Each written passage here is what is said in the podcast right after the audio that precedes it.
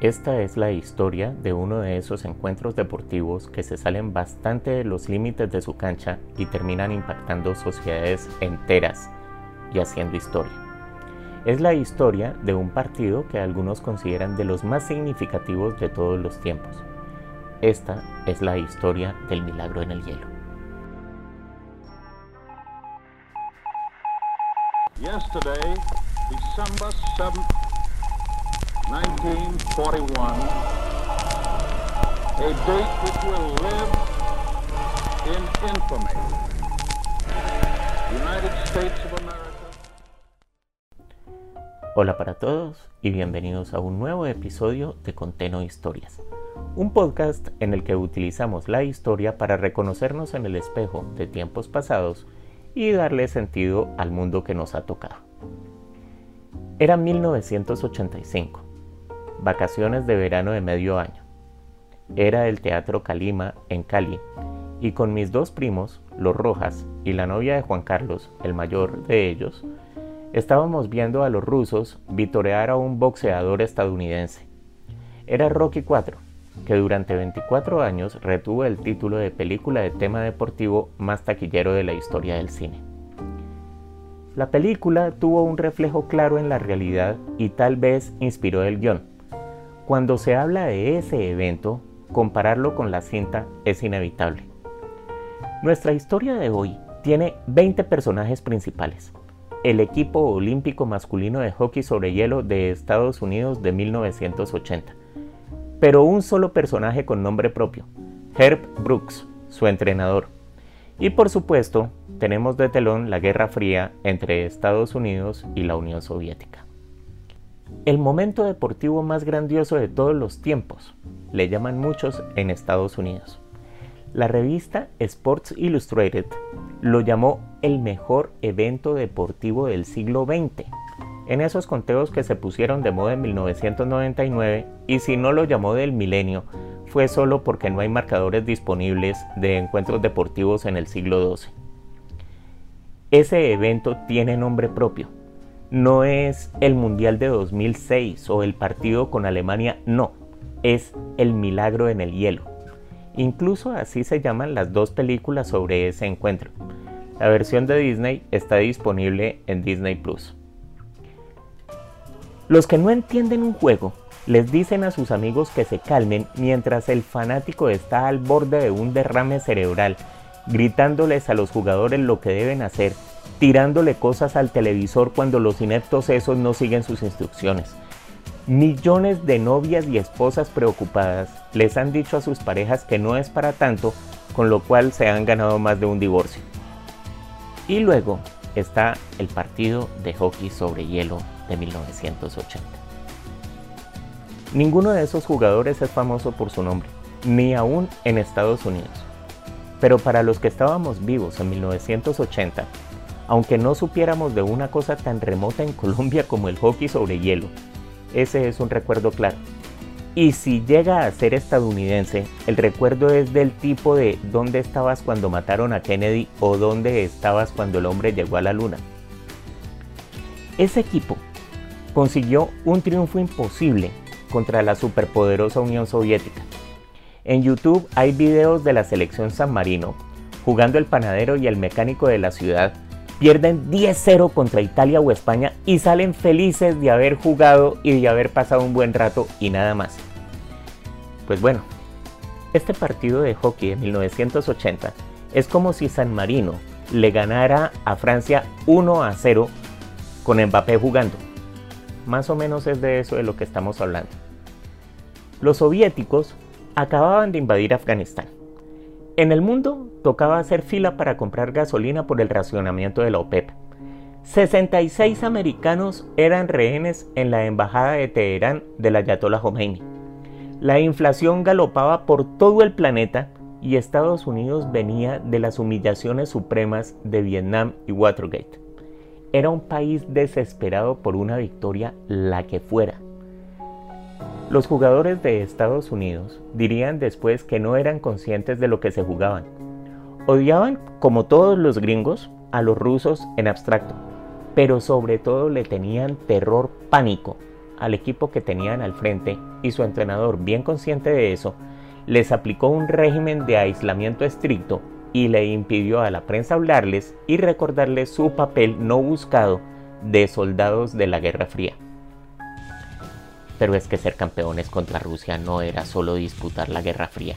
Era David no contra Goliath, sino contra Massinger Z, contra Thanos, contra un sindicato de supervillanos con Lucifer como director técnico. Eso era ese partido. Rusia había ganado cuatro medallas de oro consecutivas desde 1964, con 27 partidos ganados, uno empatado y uno perdido, y 12 campeonatos mundiales. Su diferencia de marca en ese periodo entre 1964 y 80 era de 175 contra 44 y específicamente sobre Estados Unidos la ventaja era de 28 a 7. En 1980 Rusia llevaba invicta 12 años. Puesto por puesto tenían a los mejores jugadores del mundo. Los rusos además eran profesionales de facto. Muchachos contratados por fábricas u organizaciones militares soviéticas para jugar durante todo el año y entrenar sin parar. En Estados Unidos, en cambio, Herr Brooks, el entrenador, tuvo siete meses para preparar un equipo de universitarios de los cuales uno solo había estado en los Olímpicos del 76. Hasta el comité ejecutivo de la liga sabía que iban a perder, pero lo que pretendían es que la derrota no fuera muy vergonzosa. De hecho, Brooks obtuvo el puesto luego de que se negaran dos opciones que habían llamado previamente. De todos los que podían medírsele al desafío, Brooks era de los más improbables. No es solo que creyera que podía ganar lo imposible, es que en 1960 él mismo había sido jugador del equipo que ganó el oro olímpico, nada más que él lo vio por televisión desde su casa porque fue el último descartado una semana antes de que la Olimpiada comenzara. Después de eso, jugó en los equipos de 1964 y 68 que no pasaron de quintos. Entrenó en la Universidad de Minnesota con relativo prestigio, pero la verdad sin levantar demasiado entusiasmo. Además, Brooks eligió él mismo a los jugadores sin participación del comité ejecutivo. Peor todavía, de los 20 del equipo, 9 eran jugadores suyos en su equipo en su universidad. Y llegó con teorías extrañas encima. 1 que los rusos jugaban a copar espacios como ranas saltando hojas en un estanque. 2. Que los rusos estaban listos para ser víctimas de una sobredosis de éxito. 3. Que para ganarles había que patinar una hora como ellos sin parar y sin cansarse. Y entonces procedió a someterlos a un régimen de entrenamiento físico que hubiera asustado a los boinas verdes. Y al que manifestara la queja más pequeñita de todos, a la casa se iba. Al comité de la liga, como ya dije, solo le importaba no pasar una gran pena, como la masacre 6-2 con Rusia en los Olímpicos de 1976. Pero para disipar esa idea subversiva y para que esas ilusiones no fueran a tomar ventaja en las jóvenes mentes americanas, dos semanas antes de los Olímpicos de 1980 en Lake Placid, dos semanas antes en un partido de exhibición.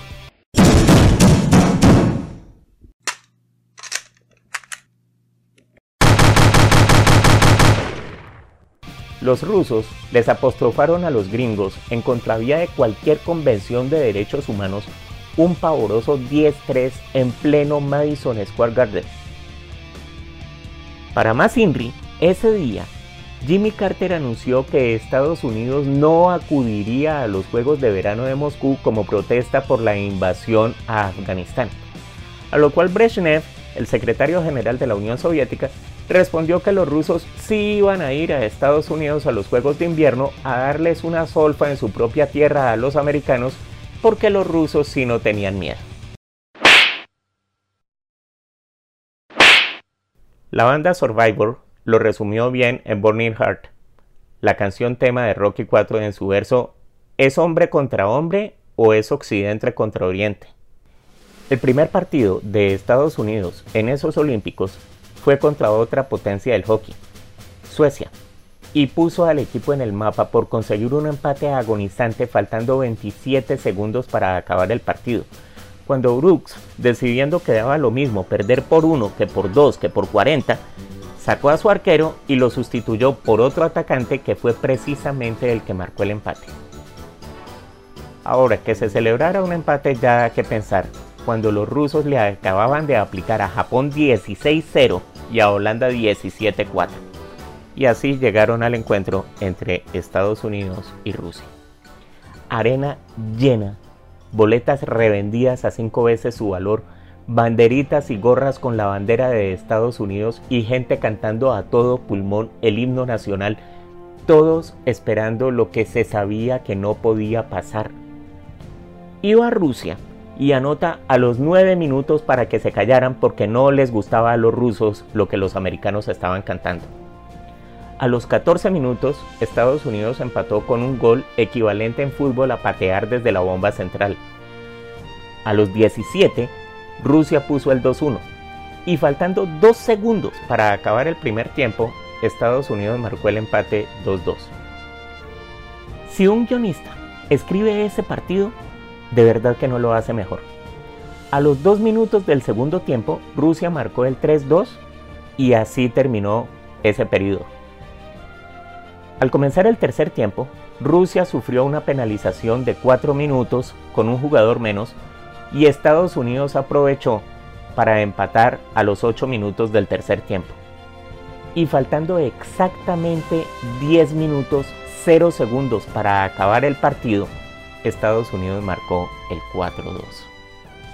Ahora imagínense, Rusia se vino con una furia descomunal pero desesperada. Los muchachos de Estados Unidos durante esos 10 minutos recibieron una arremetida, una paliza de caballería pesada. Faltando 33 segundos, el arquero gringo desvió un gol seguro y faltando 10 segundos el público empezó a cantar los segundos que faltaban y Al Michaels, el locutor de ABC, hizo una de las transmisiones más emocionantes y recordadas de toda la historia. Traducida, 11 segundos, quedan 10 segundos, la cuenta regresiva sigue ahora mismo, Morrow para Silk, quedan 5 segundos de juego, ¿creen en los milagros? ¡Sí!